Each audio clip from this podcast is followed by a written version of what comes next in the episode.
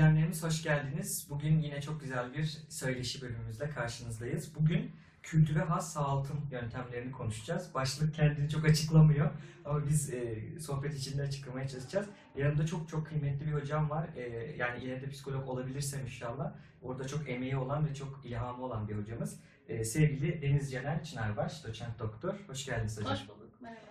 E, öncelikle e, sizden biraz kendinizi tanıtmanızı istesem o şekilde girelim. Sonra Tamam. devam ederiz. Tamam. Lisans e, derecemi ODTÜ Psikoloji bölümünde tamamladım.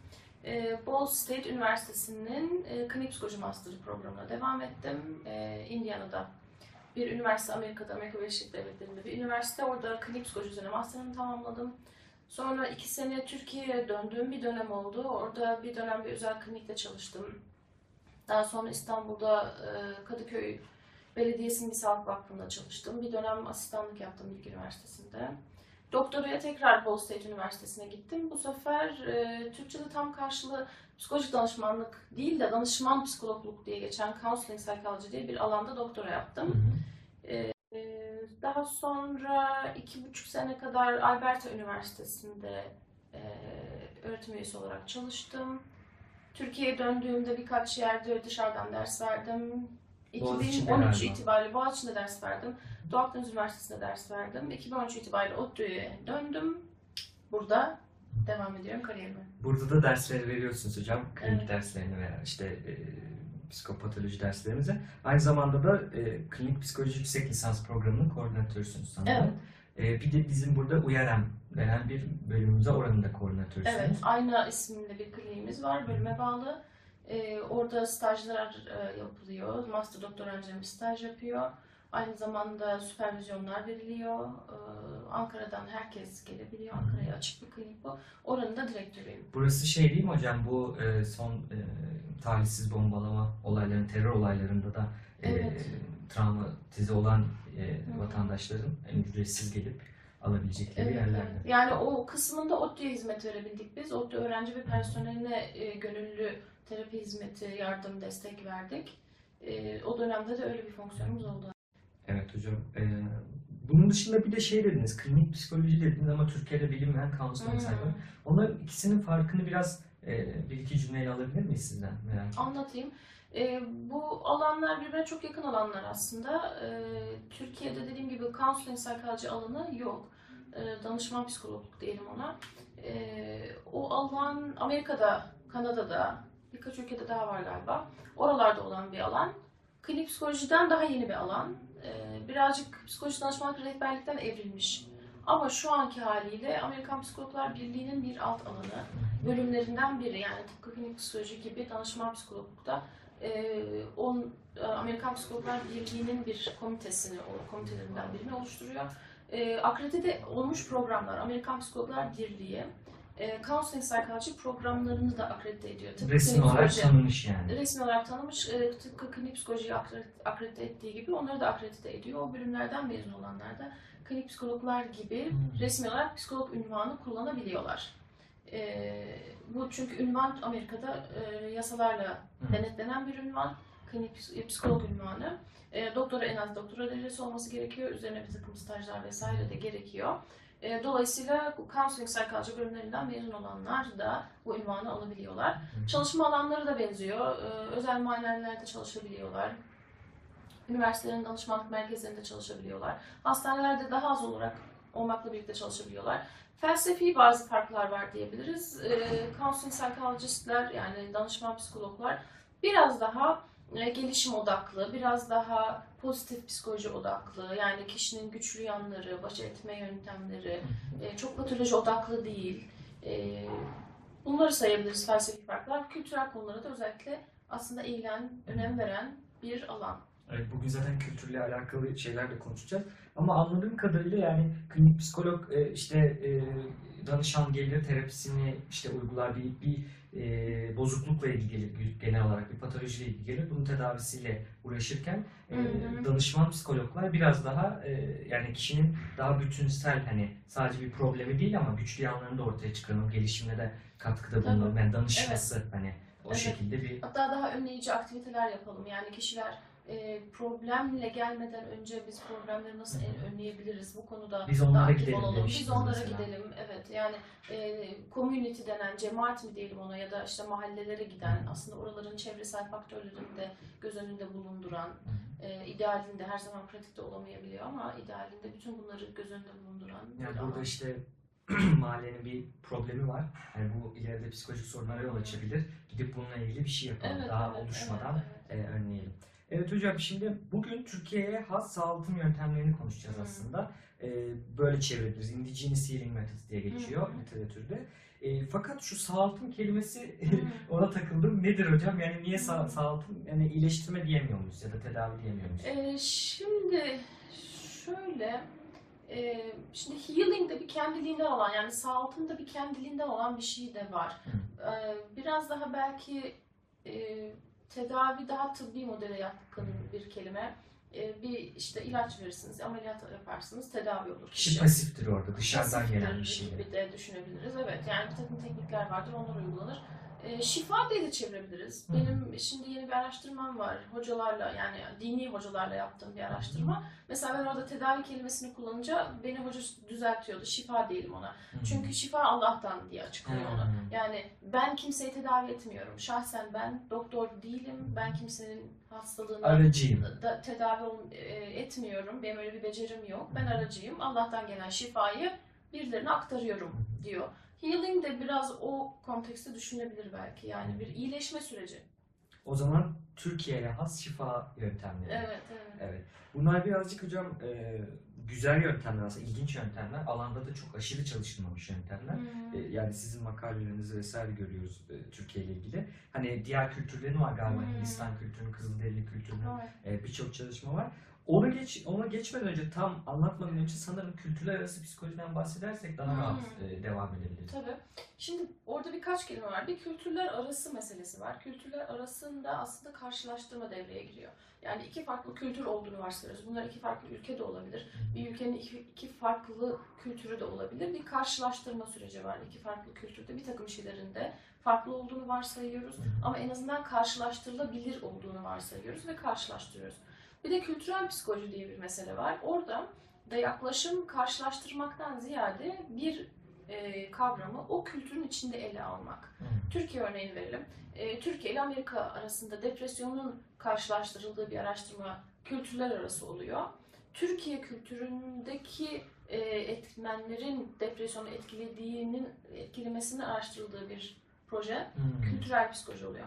E, yani kültürler arası kültürel bir şekilde kültürün aslında kişinin e, psikolojik şikayetlerini nasıl etkilediği, terapi sürecini nasıl yaşadığı, terapistin kültürü, danışanın kültürü bu ikisi nasıl bir araya geliyor, bu ikisi nasıl etkileşiyor, e, kişinin terapiye yaklaşımı, bütün bunlar kültürel psikolojinin meseleleri. Diğer alanlardan da çok galiba psikolojide bu önem arz ediyor. Yani çünkü kişilerin davranışı, zihni kültürden çok daha fazla etkilenen bir şey. Yani hani evrensel bir e, hani kültürel psikoloji diyoruz ya da kültürler arası psikoloji diyoruz. Karşılaştırabiliyoruz, o kültür içinde bakabiliyoruz ama e, direkt evrensel bir şey çok rahat diyemiyoruz. Hani tıpta belki hani batı tıbbını tırnak içinde evrensel alırsak e, diye denebiliyor. Yani o ilaç her yerde işe yarıyor. O tedavi çoğu yerde işe yarıyor.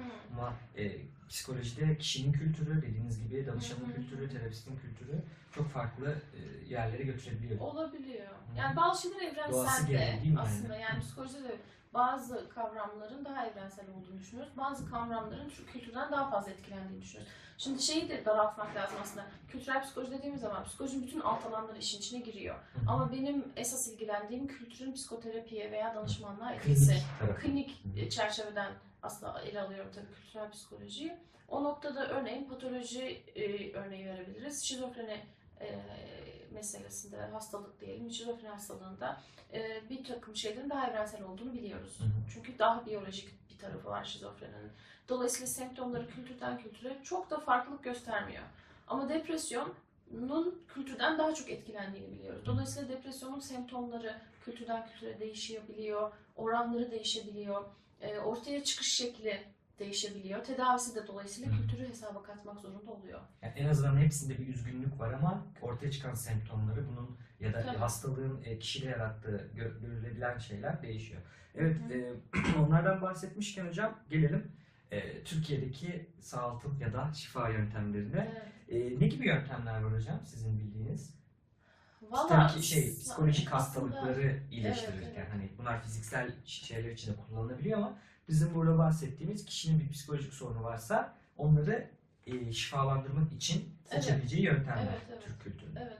E, çok var. Daha doğrusu şimdi ben var derken şifacıların iddiaları var. Hı hı. Öyle söyleyeyim. Yani e, işte örnek ise türbe ziyaretleri. Değil mi? İnsanlar bir problemle aile bir bir problem olabilir, çocuklarıyla ilgili, eşiyle ilgili bir problem olabilir ya da maddi sıkıntılar olabilir vesaire. Bunlarla ilgili türbe ziyaretleri yapabiliyor. E, hocalara gidiliyor. E, hocaların bir sürü pratiği var. Yani e, farklı teknikler kullanan farklı hocalar var. Hacamat bunlardan biri. Yani hacamatı yapanlara hoca denir mi? Aslında tam doğru değil yani onlar kendilerine hoca demiyorlar ama e, hacamatı yapanlar da bunun mesela depresyon gibi problemleri iyi geldiğini iddia ediyorlar. Muska Dolayısıyla- yazması, okuyup Tabii. üflemesi belki. Tabii tabii hocaların işte dediğin gibi muska açması, e, musallat olan cinleri kovması bunlar onların Özellikle iddiaları. cinler e, psikolojik hastalıklarla daha da çok ilişkilendirilen bir şey. Evet. Yani kişinin bu sorunları var, e, o zaman cin musallatı olmuştur. Evet. Çok akla geliyor. Büyü, büyü bozma, birisi büyü yaptırmışsa mesela o da psikolojik problemlere neden olabiliyor. Evlilik problemlerine neden olduğu söyleniyor. Onların büyüle, o büyülerin bozulması. Kurşun dökme, nazarla ilgili bilim Evet. pratikler değil mi? Yani nazar değdi, işte onun için üzgün, onun için kaygılı, onun için çarpıntısı var, onun için işte nefesi daralıyor, yüreği sıkışıyor. Hı. E o zaman ne yapılacak? Kurşun dökülecek. Nazar çok yaygın zaten. Evet, nazarla ilgili işte ağaçlara ip bağlama, kurdele bağlama, Hı hı. e, dilek tutmalar yani bunların hepsi nazarla ilgili pratiklere katılabilir. Evet hocam bir sürü e, yöntemler konuştuk. Bir de Anadolu'nun içine gittiğimizde, köylere gittiğimizde de değişik yöntemler de karşımıza çıkıyor ya da aynı yöntemin farklı versiyonları e, çıkabilir. E, peki burada şey akla geliyor hocam. Şimdi biz burada bilimsel bakış açısından bakıyoruz. E, tabii ki iddia ediyorlar dediniz siz de zaten ama e, oradaki mekanizma nedir? Mesela e, bir çaput bağlamada ya da türbeye gitmede üçüncü bir taraf yok. Yani direkt kişi Hı. kendisiyle e, ilgili dua ediyor ve daha sonra bununla ilgili fayda görüyor. E, psikolojik problemiyle ilgili. Onu soralım Hı size. hı hı. Ee, evet, şimdi biz de onu araştırıyoruz zaten. Ee, iddia edilen kısmı var ama bir de işe yaradığını en azından kişi bazında gördüğümüz durumlar var. Ne oluyor da işe yarıyor kısmı bizi ilgilendiriyor psikologlar ola- olarak. Ee, orada işte türbe örneğini verebiliriz. Türbede yaptığım görüşmelerde anlatılan bir, e, orada türbe ziyaretine gelenlerden birinin anlattığı kişi diyor, kendi adına da söylüyor bunu, hayatıyla ilgili bir gözden geçirme yapıyor. Ee, ben neler yaşıyorum, neler sorun teşkil ediyor benim hayatımda, ne istiyorum, gelecekten ne bekliyorum. Bir plan da yapıyor. Yani bu gelecekte istediğim şeye nasıl ulaşabilirim? Bunun orta vadeli basamakları neler olabilir? Neler yapmam lazım şu andan itibaren oraya ulaşmak için? Yani kişi günlük hayatından çıkıyor. Aslında belki o koşturmacadan, telaştan biraz soyutluyor kendisini. Türbelerin olduğu yerlerde mesela orada Yuşa Türbesi'ndeydik biz o sırada. Ee, belki bilenler vardır. İşte Boğaz için, Boğaz'a bakan e, Beykoz'un tepelerinde Huzurlu, çok sakin. huzurlu, sakin, İstanbul'un keşmekeşinden uzak, çok yeşillikli, manzarası da harika, güzel bir yer. yani meditasyona, düşünmeye çok Evet, uygun evet. aslında. Tam da öyle bir süreçte oluyor. Yani insanlar bir kendilerini tartıyorlar, hayatlarını tartıyorlar, planlarını gözden geçiriyorlar. Geleceğe dair neler yapmak istediklerini gözden geçiriyorlar. Ee, böyle bir meditasyon hali, böyle bir planlama hali, bir terapi hali söz konusu. Huzur da buluyorlar. Onu, onu çok söyleyen oluyor. Yani buranın havası da başka, kokusu bile başka. Buraya gelince huzur doluyor içimiz. Öyle bir yönü var. Ee, bir yandan şey kavram var. Şimdi bütün İslam'da özellikle dualar Allah'tan, Allah'a yapılır. Dilekler Allah'tan dilenir. Kimse aracı olmamalı. Yani birisini aracı yapmak aslında dine aykırı. Ee, peki niye bunu evlerinde yapmıyorlar o zaman? Yani duaya Allah'a dua edeceklerse evlerinde de dua edebilirler. Orada şöyle bir açıklama var. Ee, orada yatan kişinin işte evliya deniyor. Hazret kelimesini kullananlar var.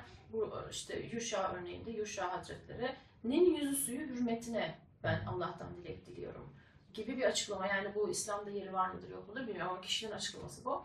Ee, yani Yuşa Hazretleri Allah katında makbul bir kişidir. Onun e, dilekleri daha kolay kabul oluyordur. Ben onu aracı yapıyorum. Aracı kılıyorum kendi adıma. Buraya gelip burada dua ederek, ona da Onun dua ederek, için. onun yüzü suyu hürmetine Allah bana dileklerimi daha kolay e, bahşeder gibi bir inanç. Dolayısıyla biraz onun da getirdiği belki bir e, umut var. E, umut Yani çok kendi önemli. duasından sonraki olacak diye düşündüğü için Evet. belki insanlar o da olabilir. E, Evet. bir de hocam siz dediniz ya planlama var. Hani o aslında çok da kullanılabilen yöntem yani bir yöntemlerden birilerine de benziyor. E, hani tekrardan planlıyor hayatını, ne olduğunu gözden geçiriyor.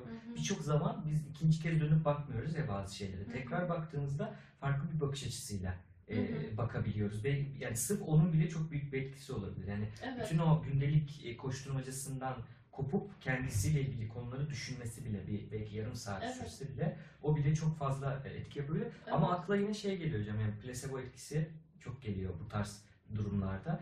O mu yani ona o, onun olduğuna dair bir e, şeyiniz var mı sizin yaptığınız araştırmalarda? Onu düşündüren bir şey var mı mekanizma olarak? Şimdi placebo etkisi dediğimiz aslında bilemediğimiz etkilerin adına placebo diyoruz. evet oraya atıyoruz Öyle bir kategoriye koyuyoruz onu. Ama onun içinde ne var bilmiyoruz. Yani bunun içinde inanç mı var, bunun içinde umut mu var, bunun içinde paylaşma mı var, e, bunun içinde planlama mı var? Bunların hepsi de olabilir. hı. Başka şeyler olabilir bilmediğimiz. Değil mi? Yani e, adına placebo dediğimiz zaman sanki onu küçümsüyoruz ve etkisizleştiriyoruz. Yani bu istenmeyen bir şey. Esas için pl- placebo kavramı bir de özellikle ilaç araştırmalarında Hmm. kullanılan bir şey. Çünkü. İlacı plasebosunu yapmak daha kolay. Yani ilacın bir etkin maddesi vardır. Onu ilacın içine koyarsınız o etkin ilaç olur. Bir de onun içine koymadığınız işte işte şeker koyduğunuz ya da tuzlu su koyduğunuz bir başka tablet olur. O da plasebo koşulu olur. Şimdi plasebo koşulu terapide zaten çok kolay yaratılan bir şey, yaratılabilen bir şey değil. Evet. Çünkü terapinin bir kısmı da plasebo.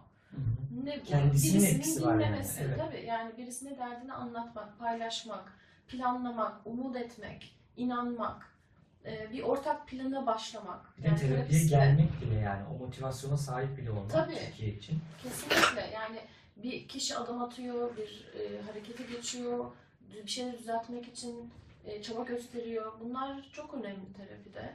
E, bunların da bir kısmını plaseboya dahil edip etmek mümkün. Dolayısıyla terapinin plasebosunu yaratmak çok kolay değil.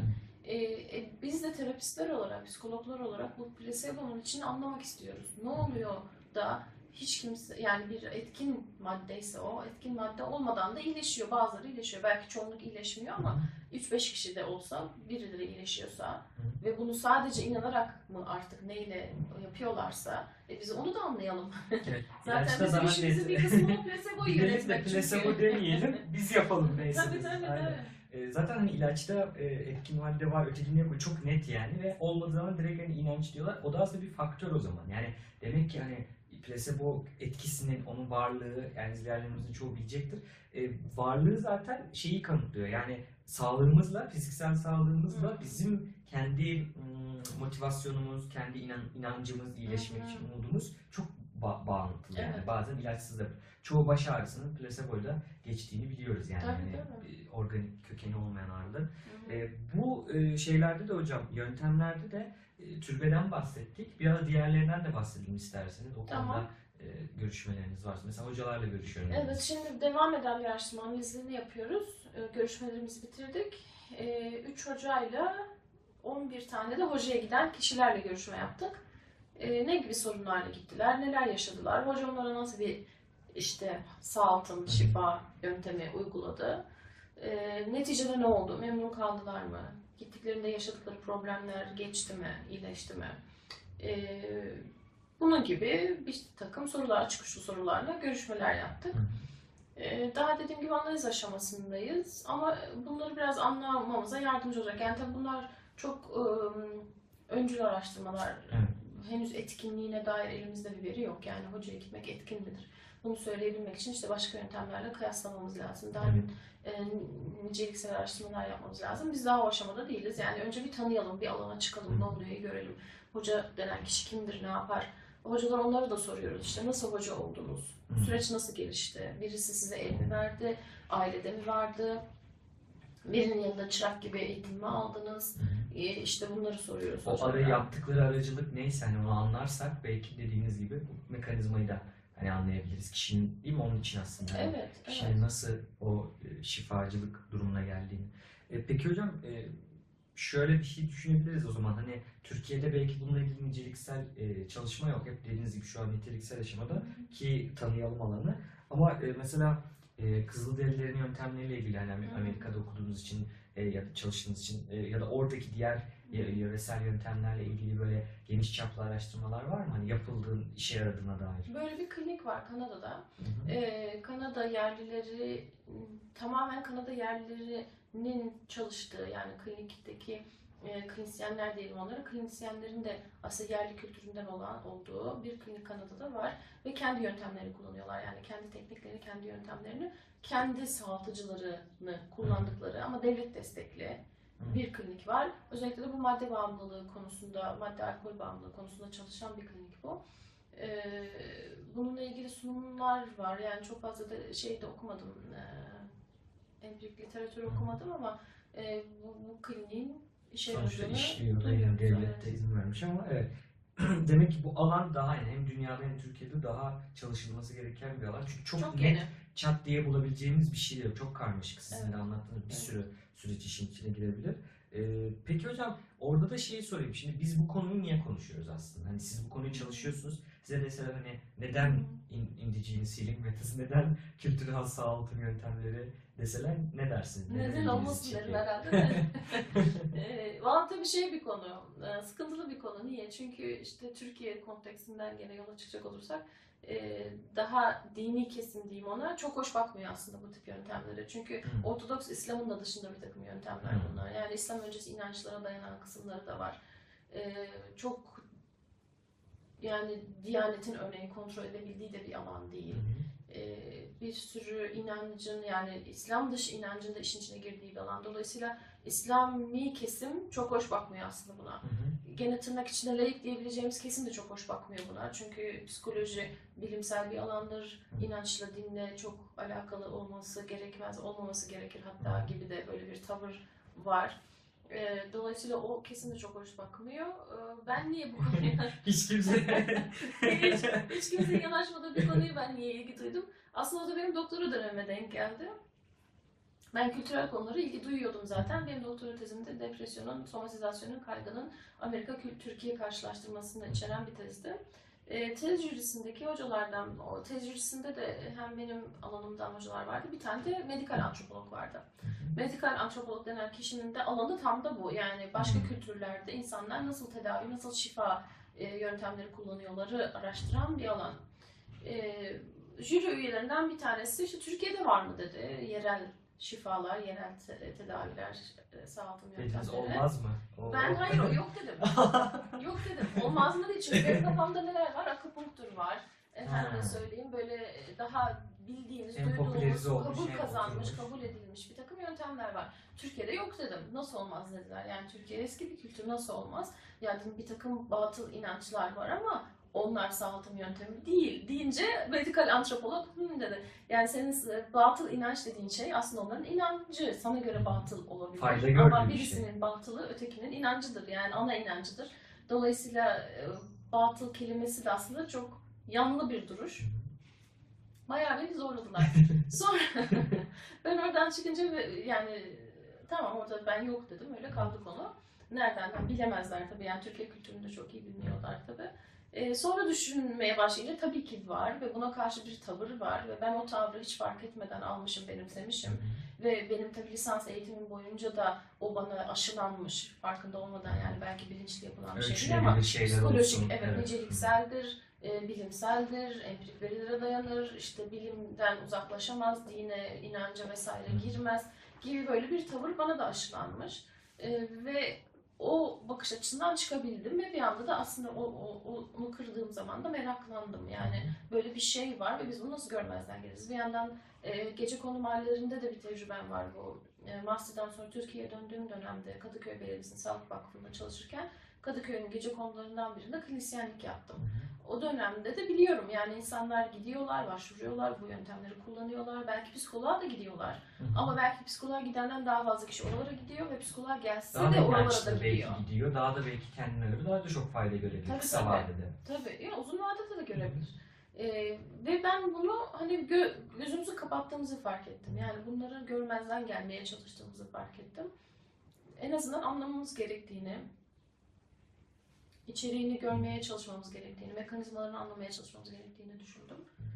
Bu Yani bunlar işte bunlar e, işte demin de dedik ya plasebodur ya da işte bir şey vardır inandığı için oluyor veya işte kapatıp geçmektense e, diyorsunuz ki anlayalım. Onun da ilk adımlarındayız sanırım anladığım kadarıyla. Evet. Ama hani sizin dediğiniz hani işte psikoloji uzaklaşmaz, bilimsel olmalıdır, inceliksel olmalıdır o verilen tavırdan da ilgili. Ama siz bunu yaparken de yine e, bu yöntemle yapıyorsunuz aslında. Yani onu da çelişmiyorsunuz aslında. Öyle di- diyenler olabilir, görenler olabilir ama e, mesela niteliksel çalışma yapıyorsunuz. Bunlar biriktiği zaman niceliksel belki yapılacak. Yani e, onu da incelerken yine bilimsel yöntemle inceliyorsunuz ki doğru bilgi elde edesiniz aslında. Yani değil mi? Şimdi orada bilim felsefesine falan da girmek lazım da. Hayır yani çok da söyleşide hani de. çok da uzak değilsiniz aslında. Hani öyle dedi, öyle gibi geldi bana hani Tabii yani şey söylemenizden. Bile aslında böyle bir şey yoktur demek bile aslında bilimsel olmayan bir Evet, tavır. aynen. Ee, ya da bu işe yaramaz. Dur bakalım araştırmamalıyız Hani. demek bile aslında bilimsel olmayan bir tavır. Yani bilimin eleştirdiği noktalardan biri de o. Neyi araştırdığın bile yanlılık taşıyan bir şey. Yani neyi araştırmayı seçiyorsun? Daha metoda gelmeden yani hangi metotlarla, hangi yöntemlerle araştırıyorsun'a bile gelmeden neyi araştırıyorsun kısmında araştırmacının yanlılığı devreye giriyor zaten. Ve bunu araştırmamamız da aslında bilimin bir yanlılığı ola gelmiş şimdiye kadar. Dolayısıyla tabii ki araştıracağız. Niye araştırmayalım?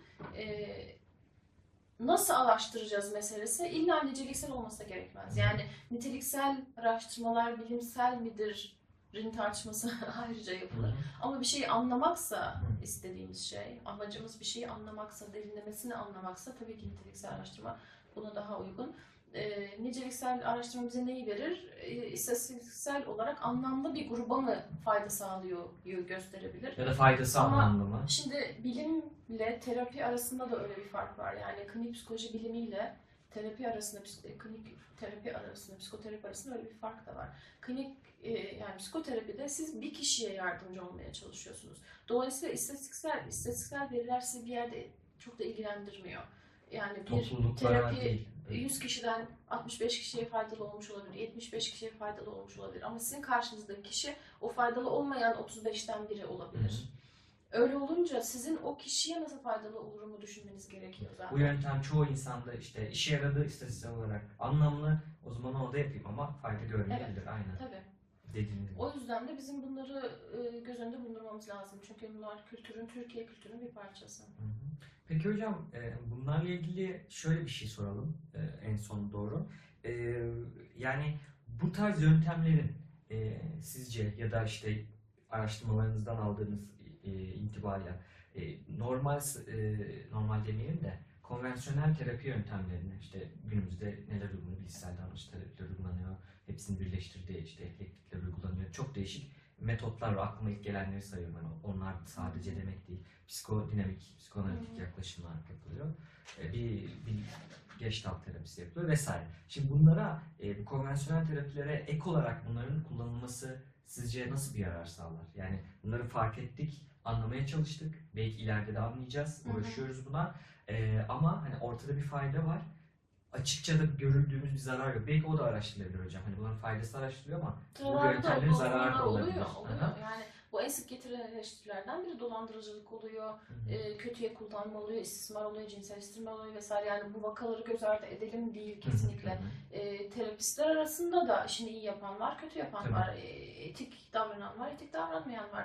Terapi ama tabii biraz daha kontrollü bir alan. Yani son zamanlarda Türkiye'de yasalarla da biraz biraz kontrol edilen bir alan. Dolayısıyla e, o kadar net zararlar ortaya çıkmıyor.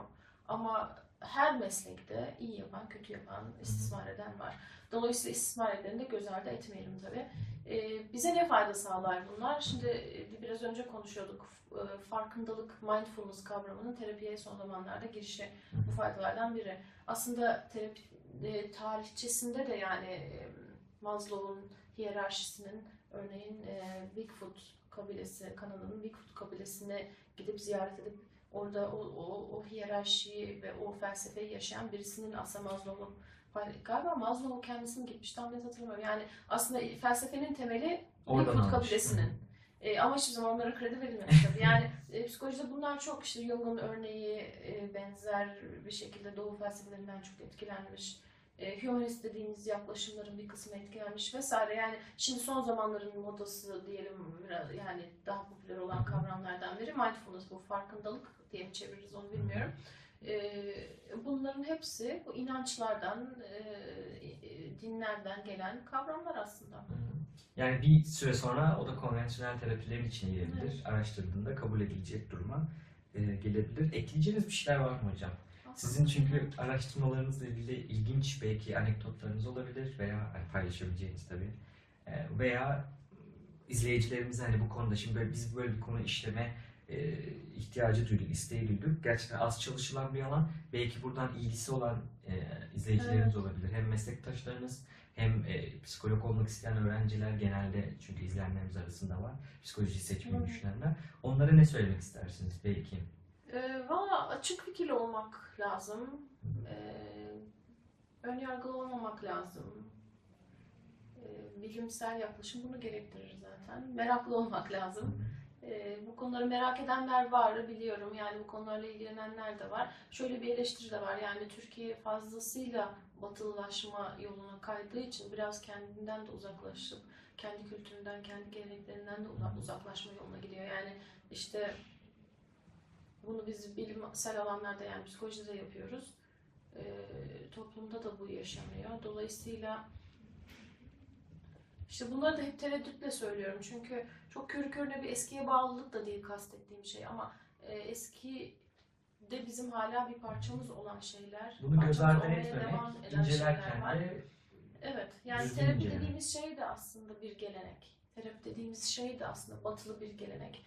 Ee, dolayısıyla e, yani bu terapi de empirik olmadan önce, bilimsel olmadan önce gözleme dayanan, inanca dayanan, yani dini anlamda değil ama işe yarayacağına inanmaya dayanan bir yöntemdi. Sonrasında bu araştırmalarla, empirik verilerle vesaire beslendi.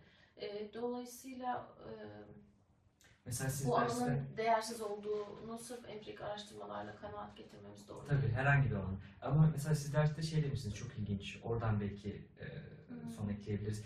E, Birçok terapi yönteminin e, hepsinin çalışmasında ortak bir bölüm var. Yani aslında e, al, şeyi değiş, yaklaşımlar değişse de hepsinin işe yaradığı, fayda gösterdiği bir e, nokta var demiştiniz. E, sonradan onlara incelediklerinde hani bulunan bazı şeyler işte hani kişinin paylaşması, orada bulunması, karşılıklı bir terapetik ilişki, terapistiyle ilişkisi. Bunlar zaten hepsinde ortak olan şeyler. Hani sizin dediğiniz gibi onlar zaten kültürden gelen. Hani yani biz mesela bugün içgüdüsel olarak diyelim sorunumuz çok ciddileşmeden, ciddileşse bile çoğu zaman ne yapıyoruz? En basitinden bir arkadaşımıza hani fikrine güvendiğimiz birisine, bir hocamıza, birisine danışıyoruz, konuşuyoruz. Yani e, buradan da hani bunu işte te- tedavi yöntemi olarak, sağaltım yöntemi olarak batılı tarafta terapiye hani kadar getirmiş olabilir Hı hı. aslında. Çünkü hepsinin altında yatan o Evet. şeyler var. Karşılıklı bir mutabakat var. Yani ne yapılacağına dair bir fikir birliği var. Terapist diyor ki ben şunları şunları yapacağım. Danışan da diyor ki tamam bunlar bana faydalıdır. Ben bunlardan faydalanacağımı düşünüyorum diyor ve bir anlaşmaya varıyorlar. Ee, şifa yöntemlerinde de bu böyle yani. İnanmayan hoca biri diyor gittiğinde ki, mesela tabii. hani Artı zaten a- ortak dünya görüşünden yola çıkmış oluyorlar. Yani Türkiye'de şu an batılı görüşe yakın olmayan birisi terapiste gitmez kolay kolay. Kendi derdini, ailesinin problemlerini kolay kolay niye anlatmaz. başkasına anlatayım der. Tabii yani dünya gö- çünkü terapi çok farklı bir dünya görüşünün yöntemi. Ee, ama e, kendi dünya görüşüne daha yakın buluyorsa mesela bir hocaya daha rahat gidebilir. Dolayısıyla hem terapide hem hocanın yaptığı şifada, verdiği şifada diyelim ortak dünya görüşü var, ortak bakış açıları var.